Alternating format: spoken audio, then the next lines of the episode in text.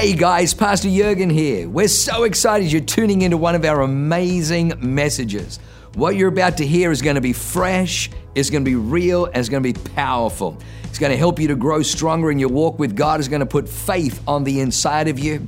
It's going to cause you to be able to walk in greater dimensions of blessing and enlargement so that you can be a blessing to other people. Well, lean in, enjoy the word. God bless you.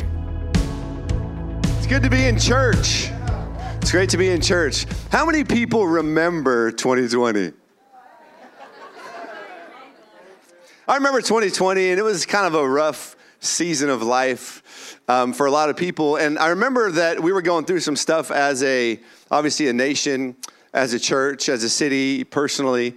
And we were, you know, in the middle of being called murderers and super spreaders and, you know, getting cease and desist orders and telling us that we couldn't worship in front of people and all this kind of weird stuff. And so my wife and I were like, you know what? We need a little break. Where should we go in 2020 to get a little break? And all we kept hearing was that, you know, Florida is the freest state in America. Governor DeSantis is kind of a boss, so we're thinking, man, let's go to Florida, the freest, the freest um, state in America. And so we're like, let's do it. So we got we got our plane tickets. We're to go to the freest state in America, but not only that, we're to double down. We're to go to the happiest place on earth, in the freest state in America. Disney World. We hadn't been to Disney World. My kids haven't been to Disney World. So we're like, this is going to be amazing. We're going to escape all of this nonsense just for a, like a week over Thanksgiving. We ain't, we ain't moving. Just for a week over Thanksgiving. And so we get there in the freest state in America, and we get off the plane, and immediately we just see and feel fear we see and feel control and it's just it's worse than it was when we left here and we're thinking well maybe it's just our hotel maybe it's just a restaurant that we went to when we got there because we were told that once you get to Disney World, they're pretty loose about all the regulations. You know, it's it's it's kind of fun because of COVID. There's not long lines, so we're thinking, oh man, we're gonna have so much fun at the happiest place on earth. And so we go to Disney World the next day and we park and we're walking through this giant parking lot. And at a certain spot in the parking lot, outside, 75 degrees, we have these Disneyland employees telling us that we have to put on a mask even though we're outside 75 degree weather around nobody but our family. And so we have to put on our, uh, our masks not just put on your mask, but make sure it's over your nose and make sure it's just kind of a mask. Like that all happened in the parking lot. And so my wife and I were immediately triggered. but we were willing to soldier through because we wanted our kids to experience the happiest place on earth. And so we get into to Disney World and we're thinking, oh my gosh, there's not gonna be any lines. They're gonna be pretty loose about things. And we walk in and it's like even more stringent. The restaurants aren't open. You can't even eat food in line. You can't drink water unless you're in a designated area this man is commanding my nine year old daughter to put on her mask, and she starts crying because it was like the third person that did it. And then this guy decides he wants to make an example out of me, and so he works his way through hundreds of people, by the way, because I saw him when I passed him. And he says, Sir, you need to put your mask on over your nose. And I was like, You know what? This is not the happiest place on earth. This is hell on earth. And so we took our kids and we rolled out of that place. And, and we were like, and my wife called Disneyland and they actually gave us our money back. Because we told them it was the worst experience of all time. And so it wasn't just the mask, it was the spirit behind it. It was this evil. It was evil. And so we, we, we leave there and we find a, a water park, and we go to a water park, and you can't wear a mask at a water park because you're underwater. And so it was the freest place in all of Orlando. And so we stayed there. We went there not one day, but two days to end our vacation. And so we ended it pretty good. But what I found was that when I got back to San Diego, which was California, which was supposed to be the most locked down and regulated, you know, state, maybe besides New York in, in America, it was actually more free in San Diego than it was in Orlando in the freest state in America. It was actually more free here. And I realized it was because of one thing. There was a church in San Diego called Awaken Church that was willing to push back darkness, push back evil, stand for freedom, and believe God that we were not going to go out like that. And so I want to live in that kind of a city. I want to live in a city that, that with a different spirit over it, like the Holy Spirit. Where the Spirit of the Lord is, there is liberty. The Spirit of the Lord was not where we were, it was back here. So I want to live in this kind of city with you kind of crazy Christian people. The title of this series is called And There Was Great Joy in the City. There was great joy in the city. And it's found in Acts chapter 8, that, that scripture. And it's right after the church had exploded. Um, in chapter 7, Stephen gets stoned to death. And then in chapter 8, you know, Paul, before he was Paul, he was Saul, he's still dragging Christians into prison and all this kind of stuff. So there's mass persecution in the church, yet somehow there was great joy in this city. And so in, in Acts 4, or Acts 8, verse 4, it says, Therefore, those who were scattered, all the Christians, the apostles, everybody, went everywhere preaching the word. So even though there's persecution, they scattered, they're still preaching the word. These guys are crazy. I love them. Then Philip went down to the city of Samaria and preached Christ to them, and the multitudes with one accord heeded or adhered to the things spoken by Philip, hearing and seeing the miracles which he did. For unclean spirits crying out with a loud voice came out of many who were possessed, and many who were paralyzed and lame were healed. And there was great joy, not just joy, great joy in that city. Not every city, but that city. Not just on the street corner, in the city. Not just at the church, but in the city. Not every city, but just that city. And so I want to live in that city. The title of my message is That City. A city with great joy. That's the kind of city I want San Diego to be known for. This is a city, despite persecution, there's great joy in that city. So, we're going to talk about some things we can learn from Philip in the Bible about how do we have a, a city of great joy, even despite whatever comes at us in this life. So, the first thing we need to do is we need to be willing to preach the word everywhere. I like how they got scattered, but they just kept preaching the word wherever they went. What that does not mean is that you have to put together a three point sermon and take your Bible to work and open it up and break down scripture at lunchtime at your business. Don't be a weirdo, my wife says. But it does mean that you got to take responsibility for yourself you got to live above reproach. You got to be a person of integrity. You got to work the hardest. You got to try the hardest. You got to be on time. You got to be that person in the marketplace. But you have to understand that wherever you go, your life is speaking. Your life is speaking. I was at a luncheon years ago at uh, Balboa Park, and the CEO of Sharp Hospital was there. And they had just won all these awards for being the best company to work for, um, being the, you know, the greatest hospital uh, in all these different categories in this region. And so they were asking this, this CEO, what was it about Sharp Hospital? What did you guys do to become this great um, hospital and separate yourself amongst all the other ones? And he said, I told all of my employees, from the janitors to the administrators to the surgeons, that everything you do speaks. Everything you do has a voice, but the question is, what is it saying? How are you treating the patients? How are you following up? What is your bedside manner like? What is the quality of work? How clean are the bathrooms? Everything speaks. Everything in our life as Christians speak. You don't have to go and preach the gospel with words necessarily, but your actions better be preaching the gospel. Your actions better be preaching the gospel. The job of the church is to change you so you can change them. Did you know that you have an atmosphere around your life? You ever been in a room and somebody walks in and you're like, ew, the atmosphere is kind of yuck. You feel like you got to take a shower afterwards. It's sick. It's it's depressed. It's it's not positive. It's negative, and there's an atmosphere around your life. So the job of the church is to change the atmosphere within you, so that you can go out there and change the atmosphere around you. Acts 5, Peter's walking down the street. The Bible says that people were clamoring to get to him. They're bringing sick people on beds and on couches so that his shadow might just touch them. See, Peter had an atmosphere around him. His presence cast a shadow around him to the fact that he didn't have to go to people. People were coming to him because they wanted to get in his atmosphere, because there was breakthrough in his atmosphere. There was healing in his atmosphere. What atmosphere are you creating when you walk into a room? Do people want to come to you or do they want to be repelled from you? Do people want to go towards God or do they want to be uh, repelled from God? What atmosphere have you created in your life? Well, the job as a church is to get you a God kingdom atmosphere in your life so that when you go out in the atmosphere, you can understand that you have a kingdom lens in your workplace, in your career, on the baseball field, whatever it is, so that you can bring a different atmosphere and people be attracted to it. The job of the church is found in, in, in, Ephesians 4 11 to 12. It says this And he himself, Jesus, gave to be apostles, prophets, evangelists, pastors, and teachers for the equipping of the saints for the work of the ministry, for the edifying of the body of Christ.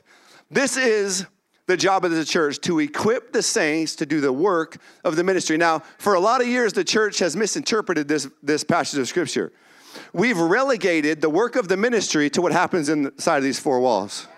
So what we've said is, hey, all the all the leaders and the pastors, your job is to equip the saints to do kids church. And we do have to equip the saints to do kids church. Your job is to equip the church to do youth ministry, and we should equip the church to do youth ministry. We need youth ministry. We need kids' church. We need ushers and parkers that can smile. We need a worship team that can stay on key. We need a light team that can put the lights on when they need to put lights on. We need a, a cafe team that can smile behind the cafe so that people feel welcome when they walk into church. We need a security team that doesn't take any crap from people who are weird and crazy in our congregation. We need to equip the people for a ministry inside the church, but that's not where it stops. In fact, the real work happens out there. You come in here to get empowered and equipped, and you go out there and you bring what the atmosphere that's on the inside of you out there. So we've misinterpreted this scripture for so long until 1975 when Bill Bright, and I'm to teach you some Pathfinder stuff.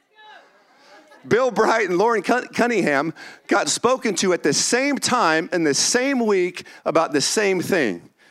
Campus Crusade for Christ, Bill Bright, Loren Cunningham, YWAM, got spoke to, God spoke to both of them the exact same week and said, You need to start impacting culture, the seven mountains of culture.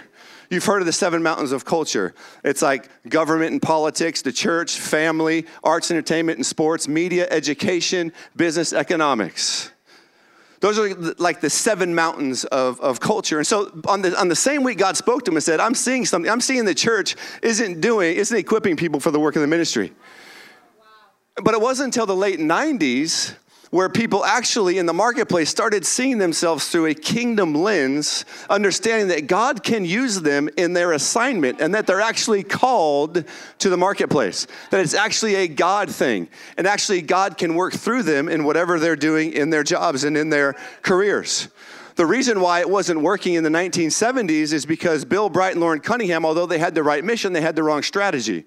See, they were sending college students that were begging to, for support in the ministry that could barely pay their own gas to try and go impact a CEO or a director or a manager or somebody of influence in culture. And they realized that wasn't working. They were getting people saved, some people saved, but they weren't influencing culture because they had the wrong strategy. And so in the late 90s, early 2000s, marketplace people started seeing their assignment in the marketplace as a God ordained call that they could actually be used as a teacher, as a politician, as a media personality, as an athlete. They started seeing themselves as a tool for the kingdom of God in the marketplace. That's when, that's when uh, Billy Graham said, another great work or a great work of, of God is going to happen in the marketplace. That's when he said it in the early 2000s, once people got a hold of this message. It took a little while, but they got a hold of it. Now, in Isaiah 2 2 is where we find the mountains. It says, Now it shall come to pass in the latter days that the mountain of the Lord's house shall be established on top of the mountains. The seven mountains, the mountains. The, the, the, the, chief mountain is the church, and the mountains that lift up the church, that go to the church to get equipped and empowered.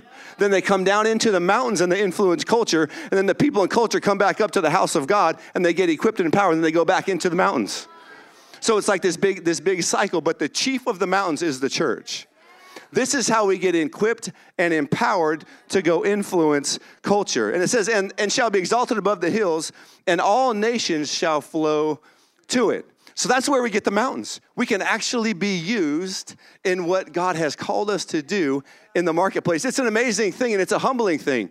I remember I was at UCLA, this is in 1997.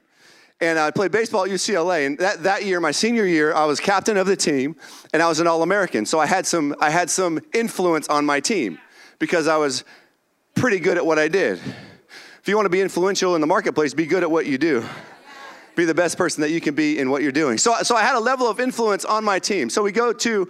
Uh, uh, it comes to the picking of the regionals in all of the all over the America in college baseball. There's eight regions all over the the United States.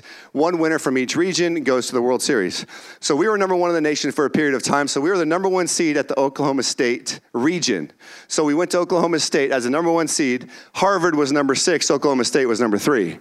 So we play the first seed plays a sixth seed in the first game because you know you get the, the best draw. Well, we played Harvard. Well, they threw some left-handed thumber dude that threw like 70 miles an hour. No one could hit him, so we lose the first game of the regional, and so we shocked college baseball. Shocked UCLA loses to Harvard. You know, and uh, next thing you know, Oklahoma State is on the radio getting interviewed, and they're saying, "Yeah, they're just a bunch of West Coast pretty boys. They don't know how to play baseball like we do it out here." So we're like, okay. So then we, we go to the loser's bracket, and when you lose, you have to go to the loser's bracket. So we went through the loser's bracket. We were annihilating teams. So we get to the finals, and wouldn't you know, it's us against Oklahoma State. And we got to beat them twice because they hadn't lost yet. So the first game comes, and, you know, we barely squeak by 14 to 1. We beat Oklahoma State in the first game. So in the second game, it's like, yeah, these West Coast pretty boys can play a little bit, maybe. I don't know. So the second game, I'm, I'm the leadoff hitter, so I ground out my first at bat, and I run to first base, and I get out, and the first baseman's like, not tonight, UCLA. And I'm like, okay. So that game, we end up winning, just barely squeak by 22 to 2, and I hit a grand slam later on that day. So guess who went to the World Series and who didn't? We did. They they didn't. So the West Coast Pretty Boys came to play and showed those boys how we do it on the West Coast because it's the best coast. Point of the story. the point of the story is there was a guy, uh, his name was Jack, and we're celebrating, we're partying on the field, we're talking trash to their fans because they were calling us names. And, and, and next thing you know, this guy comes up to me, Jack, and he was, a, he was a junior in college. He was a high prospect coming out of high school, and he comes up to me and he says, he says, John, I know you're a Christian. And I was like barely a Christian. Like I was like the college athlete guy. Like that's how I, and, and so I was barely a Christian, but he, he goes, I know you're a Christian because I had, I had poured into his life a little bit. I had encouraged him. And, uh, and he says, I want to know Jesus. I want to invite Jesus into my life. And so I took him to the dugout right after everybody's celebrating on the field. And I led him through a prayer, and he got saved right at Oklahoma State in their dugout after we celebrated a victory to go to the World Series. There was an atmosphere around me somehow. I was barely even a Christian, but he wanted some of that. And the Bible says all through the Gospels that, that people would come to Jesus and he would open his mouth. It says those words, he would open his mouth. So you can be a good example, but at some point, you're gonna have to open your mouth. You're gonna have to share the gospel. You're gonna have to tell somebody why there's something different about you. But God can use you in your career. I was, I was watching a movie the other day called um, Gifted Hands, and it's about Ben Carson. If you don't know Ben Carson, he, he ran for president in 2016. He lost to President Trump, and then he became a part of President Trump's team. But before that, he was the number one brain surgeon in the world. The greatest brain surgeon in the world. He's a smart, smart person. Here's what he said regarding evolution. He said, The probability of evolution being true and they're not being intelligent design is like a tornado whipping through a trailer park and assembling a 747. That's what a joke evolution is to the smartest brain surgeon in the world who works on the most complicated organ there is possible. It's one thing if I say, Pastor Andre, you know what? Evolution's a joke. It's another thing if the smartest brain surgeon in the world says evolution, there's no way it's impossible. So in this movie, they're talking about Ben Carson, and as a kid, he was called dumb. He didn't get good grades. He was called dumb, and his, his mom couldn't even read. But yet she made her boys read two books a week and report to her. And so uh, as they're reporting to her and they're reading these books, they're going to their mom and they're saying, I don't understand this word. Can you explain it? And she goes, You know what? I need glasses, so I can't see it. Why don't you just try to sound it out with your brother? Because she couldn't read. And so she raised these two boys to be brilliant minds. By eighth grade, he's number one in his class. Then he goes to high school. He stops getting bullied because now he's, you know, uh, excelling in grades. He's, he's a Christian. He's reading the Bible. It shows the Bible in the movie. And uh, his mom was a Christian. They show him going to church. And so he, he, he, he's growing up in this environment where, when, as a kid, he's called dumb, but then he works his way through because of uh, his mom. And he becomes like third in his class in his high school, and he gets into Yale. So he gets into Yale, but he's still a little bit intimidated because he was third in his class, where everybody else is like number one in their class. And so he's, he's, he's plugging along at Yale University and he decides he wants to be a brain surgeon. So he goes to this brain surgeon who was in the program there, and they said, To be a brain surgeon, you can't only be brilliant, you also have to have brilliant hand eye coordination. And, they, and he said, And that is a gift. In other words, you can't work on that. That is a gift from God to have that kind of hand eye coordination. So he's like, he realizes he has that, so he pursues being a brain surgeon. However, in his chemistry class, he, he feels intimidated because he's around all of these people that are so smart, and he doesn't see himself yet as that smart. And so God gives him a vision. He's sitting down in this classroom in this vision, and he sees the chalkboard, and he sees his teacher, and he sees all these equations written on the chalkboard. And then he sees himself in the vision going up to the chalkboard and writing all the answers to these uh, equations on, in his chemistry class. And then he wakes up. The next day, he goes to take his test that he was intimidated by, and he opens the test and he realizes the same equations that were on the board are the same equations that are in his test. And so he starts filling out this, this test, and he scores a 97% on the test. And then he gets, uh, and then he goes for the, the brain surgery um, program at John Hopkins University, which is arguably the best, you know, hospital in the world. And there's two people that can get in out of 150, and he's one of the people that gets in. God had his hand on him. God had his hand on him. So he goes and becomes the greatest brain surgeon of all time. Like he's the number one brain surgeon in the world. So much so that there's a there's a Siamese twins in Germany, this family, and they come to the United States and they say, "Can you do a surgery and separate these Siamese twins from the brain?" It's never been done before in the history of the world. And Ben Carson, the number one brain surgeon in the world, they tell him, "If you can't do it, nobody can." And he says, he comes back to him and says, I can't do it. I don't know how to do this surgery and keep the kids from bleeding out. They're going to bleed out. As soon as I make that incision, they're going to bleed out. There's no way to stop it. And then he's playing pool in his house. He was praying and doing research. He's doing, now he's playing pool in his house and he looks over into the kitchen and he sees the faucet on and the water coming out of the faucet. And then he sees the, the faucet start to drip and then stop. And God showed him right in that moment how to do the surgery. So now he goes to the family and he says, I have a strategy. It's never been done before with kids, and it's never been done in this kind of a scenario, this kind of a surgery. He said, What we're gonna do is we're gonna actually go into their hearts and shut their hearts off for an hour. We have one hour where we can turn off their hearts so the blood's not pumping so they won't bleed out. But if we last longer than an hour, it will do brain damage to them. So we have to get everything done within an hour once we start making those incisions. It's never been done, but we're going to do it here because he saw a vision. And he said, the next thing we're going to do is we're going to pray. We're going to pray. And they said, You pray? And he said, Every single day. And so he goes into surgery. He assembles 50 different uh, surgeons and doctors and nurses in one room and strategizes and orchestrates this surgery where he separates Siamese twins from the brain for the first time in the history of the world, and they both survive. They both survive because God gave him a vision. God was working through Ben Carson and all of his career, and now his life is still speaking today, and he gives all the glory to God. God wants to use you in your career, He wants to use you in the marketplace.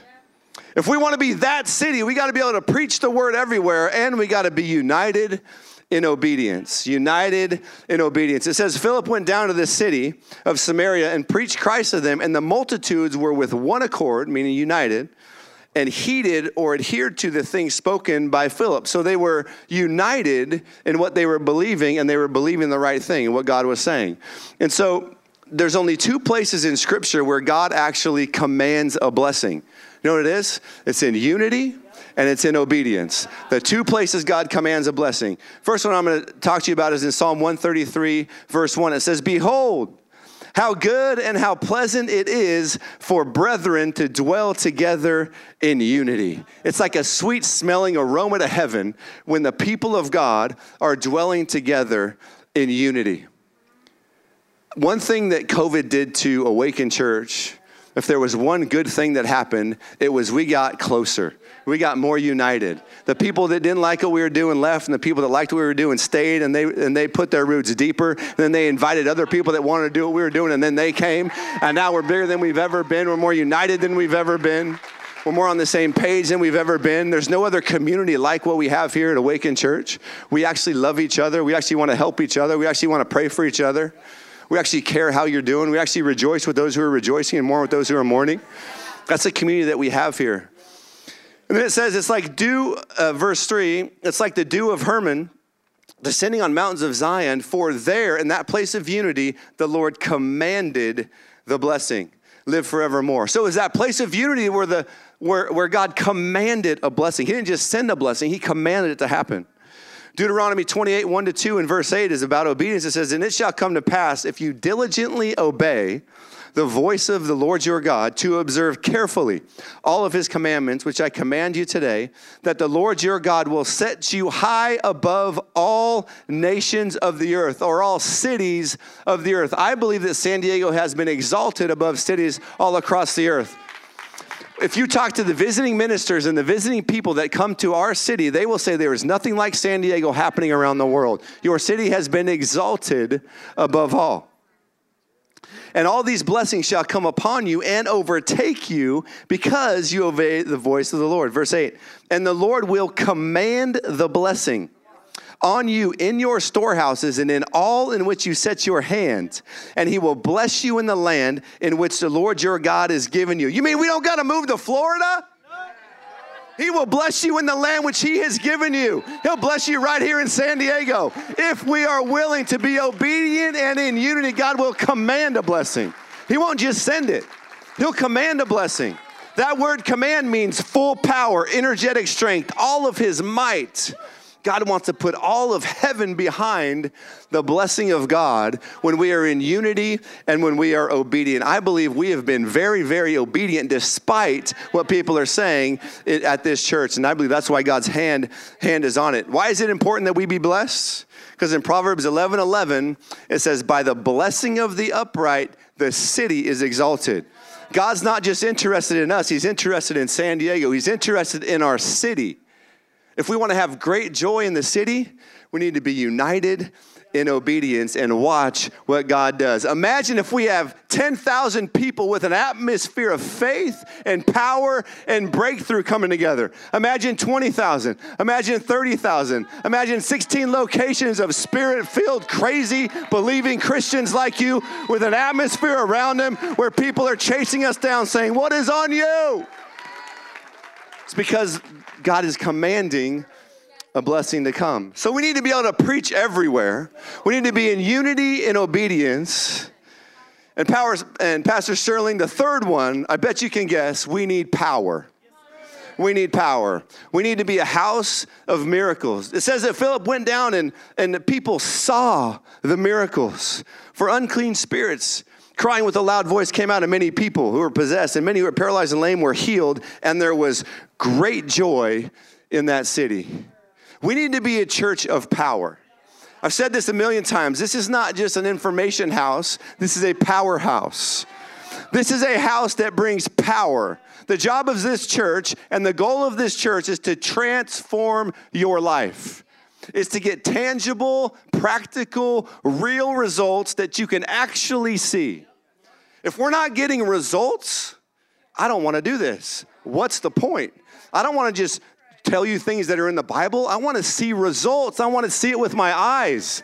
I want to know families are getting transformed. I want to know people are getting healed. I want to know people are getting delivered and free. I want to know there's miracles happening in businesses. I want to know there's miracles happening in the lives of our families and our marriages. I want to see stuff happen. I want to see stuff happen. And we got to provide the power. If you keep reading in that, in that passage of scripture, Simon the sorcerer was kind of the, uh, the only power that was available in Samaria. To the fact that all of the people would acclaim him as the great power of God. He was a sorcerer, it was a counterfeit power, yet there was no power in the church. If there's no power in the church, people are going to go elsewhere to find it. They're going to go to the sorcerers. They're going to go to witchcraft. They're going to go to the tarot card. They're going to go somewhere because we are created to have power. We are created to walk in the supernatural. So it's got to be the church that brings that, that, that supreme authority, that supreme power. Because once Philip arrived, Simon the sorcerer submitted under him and said, Oh my gosh, that power you have is way better than mine. Can I give you money for yours?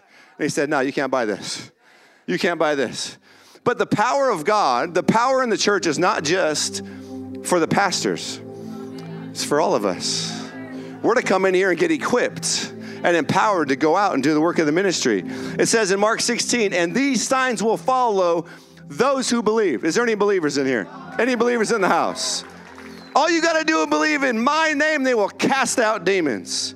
They will speak with new tongues, heavenly language. They will take up serpents or they will drive out evils, what that means. And if they drink anything deadly, it will by no means hurt them. Now, now listen to me. If you have taken the vaccine and since realized there could be some damaging effects, this is your scripture. This is a scripture that you need to proclaim and declare over yourself that anything that is in you will not harm you. No poison in you will, will, will not harm you. And then it says, and they will lay hands on the sick and they will recover. This is the Great Commission from Mark. Verse 20, it says, and they went out and they preached everywhere. The Lord working with them and confirming the word, not the man, confirming the word. If you got the word in your mouth, God is going to chase you down to confirm it. He confirmed the word with accompanying signs. With accompanying signs. God is looking for a church who is willing to press in for some power. I was talking to this guy the other day, and him and his wife got a miracle house. And, uh, you know, like every house these days could maybe be classified as a miracle, but this was like a real one. It's a real one. It was a real one. They went to lease this house, and they had put 15 offers in, gotten no responses. They've lost 15 different offers. So they're like, you know what? We're at our wits' end. We're just going to go lease this house. So they go to this house. They end up not leasing the house, but they met the owner and the wife gets a word of knowledge from heaven to say, We need to stay in touch with this guy. She didn't know why, I just need to stay in touch with this guy. So they go on. Nine months goes, goes by.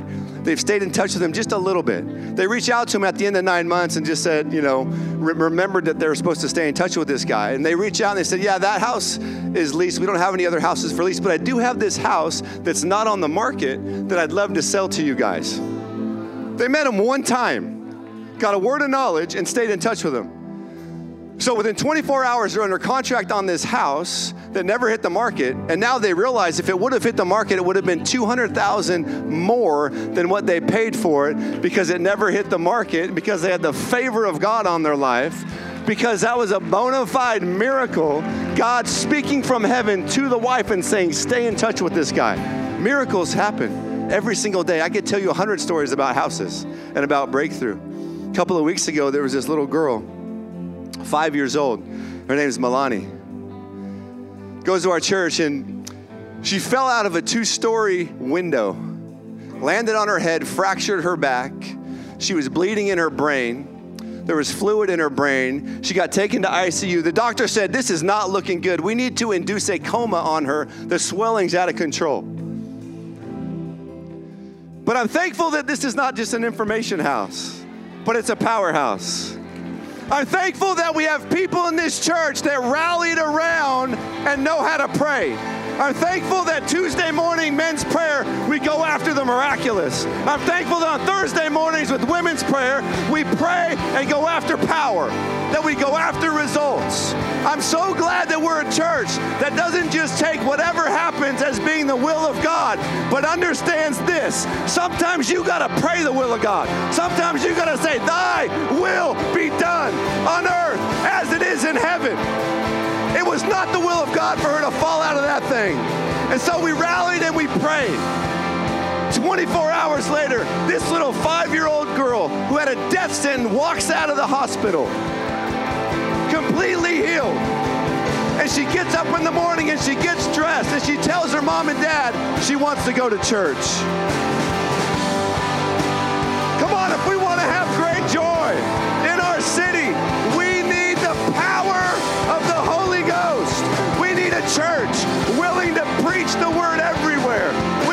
Church willing to sacrifice and be obedient and be in unity, even if we don't fully understand sometimes. If we want great joy in our city, we can have it. It's easy. It's easy. We can do it. And it's already happening. It's already happening. I'm so proud of you. We have a church like people set aside their own time, their own needs to pray for a little girl that maybe they didn't even know. We have a church that has community and we actually like get in your business and want to know how you're doing so that if you're not doing well, we can help and we can do something. We want to see your life soar. We want to see you successful. We want to see God using you. We want to see miracles in your life. So if we're willing to preach everywhere, be in unity and obedience, and access power, we can have great joy in the America's finest city, which is becoming God's finest city. Amen. Come on, one more time. Why don't we clap for Jesus?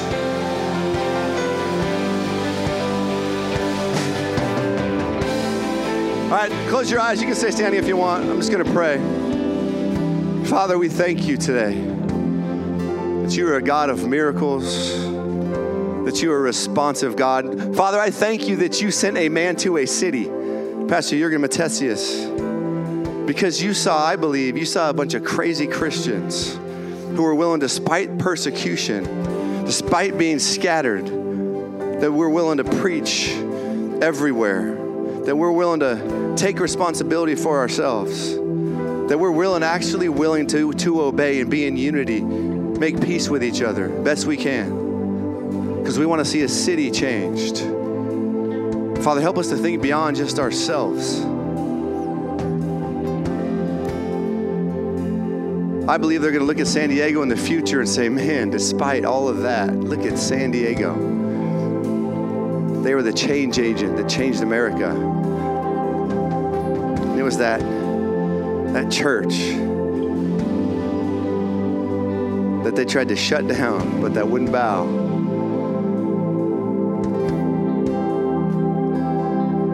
God, we thank you for who you are and that you are somebody who watches over your word to perform it. So, Lord, let us go out with your word. God, help us to have opportunities this week to be a Christian. Help us to understand, Lord, everything we do has a voice and we carry an atmosphere.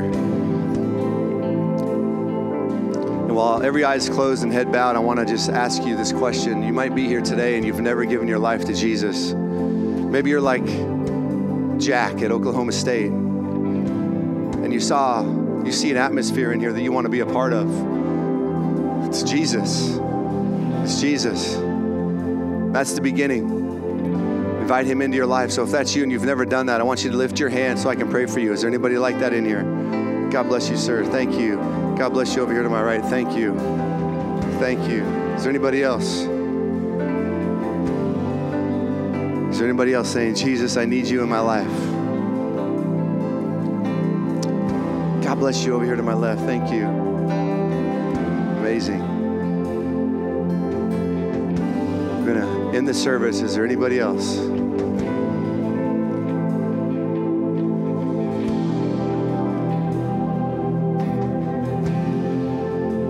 Amen. With every eye closed and head bowed, let's pray this prayer. Everybody in the building, especially those of you that lifted your hand, pray this prayer. And the creator of the universe is going to come into your life, and everything around you and in you is going to change. Pray this prayer. Say, Dear Heavenly Father, I thank you for sending Jesus to die on a cross for my sins. Lord Jesus, today I invite you into my life and I ask that you would change the atmosphere inside of me so the atmosphere around me can change and so that I can help change others. Today I declare that I am saved, that heaven is my home, and that God is my Father. In Jesus' name, amen. Wow, what an amazing word. I hope you enjoyed that as much as I did. Hey, listen, for more information about our church, go to www.awakenchurch.com or subscribe to our YouTube channel if you haven't already and download our app. It is amazing. It is chock full of incredible messages, information about upcoming events, and you can even support our ministry if you feel so inclined. We loved having you with us today. We look forward to seeing you again. God bless you. Live a life that is transformative. Bye for now.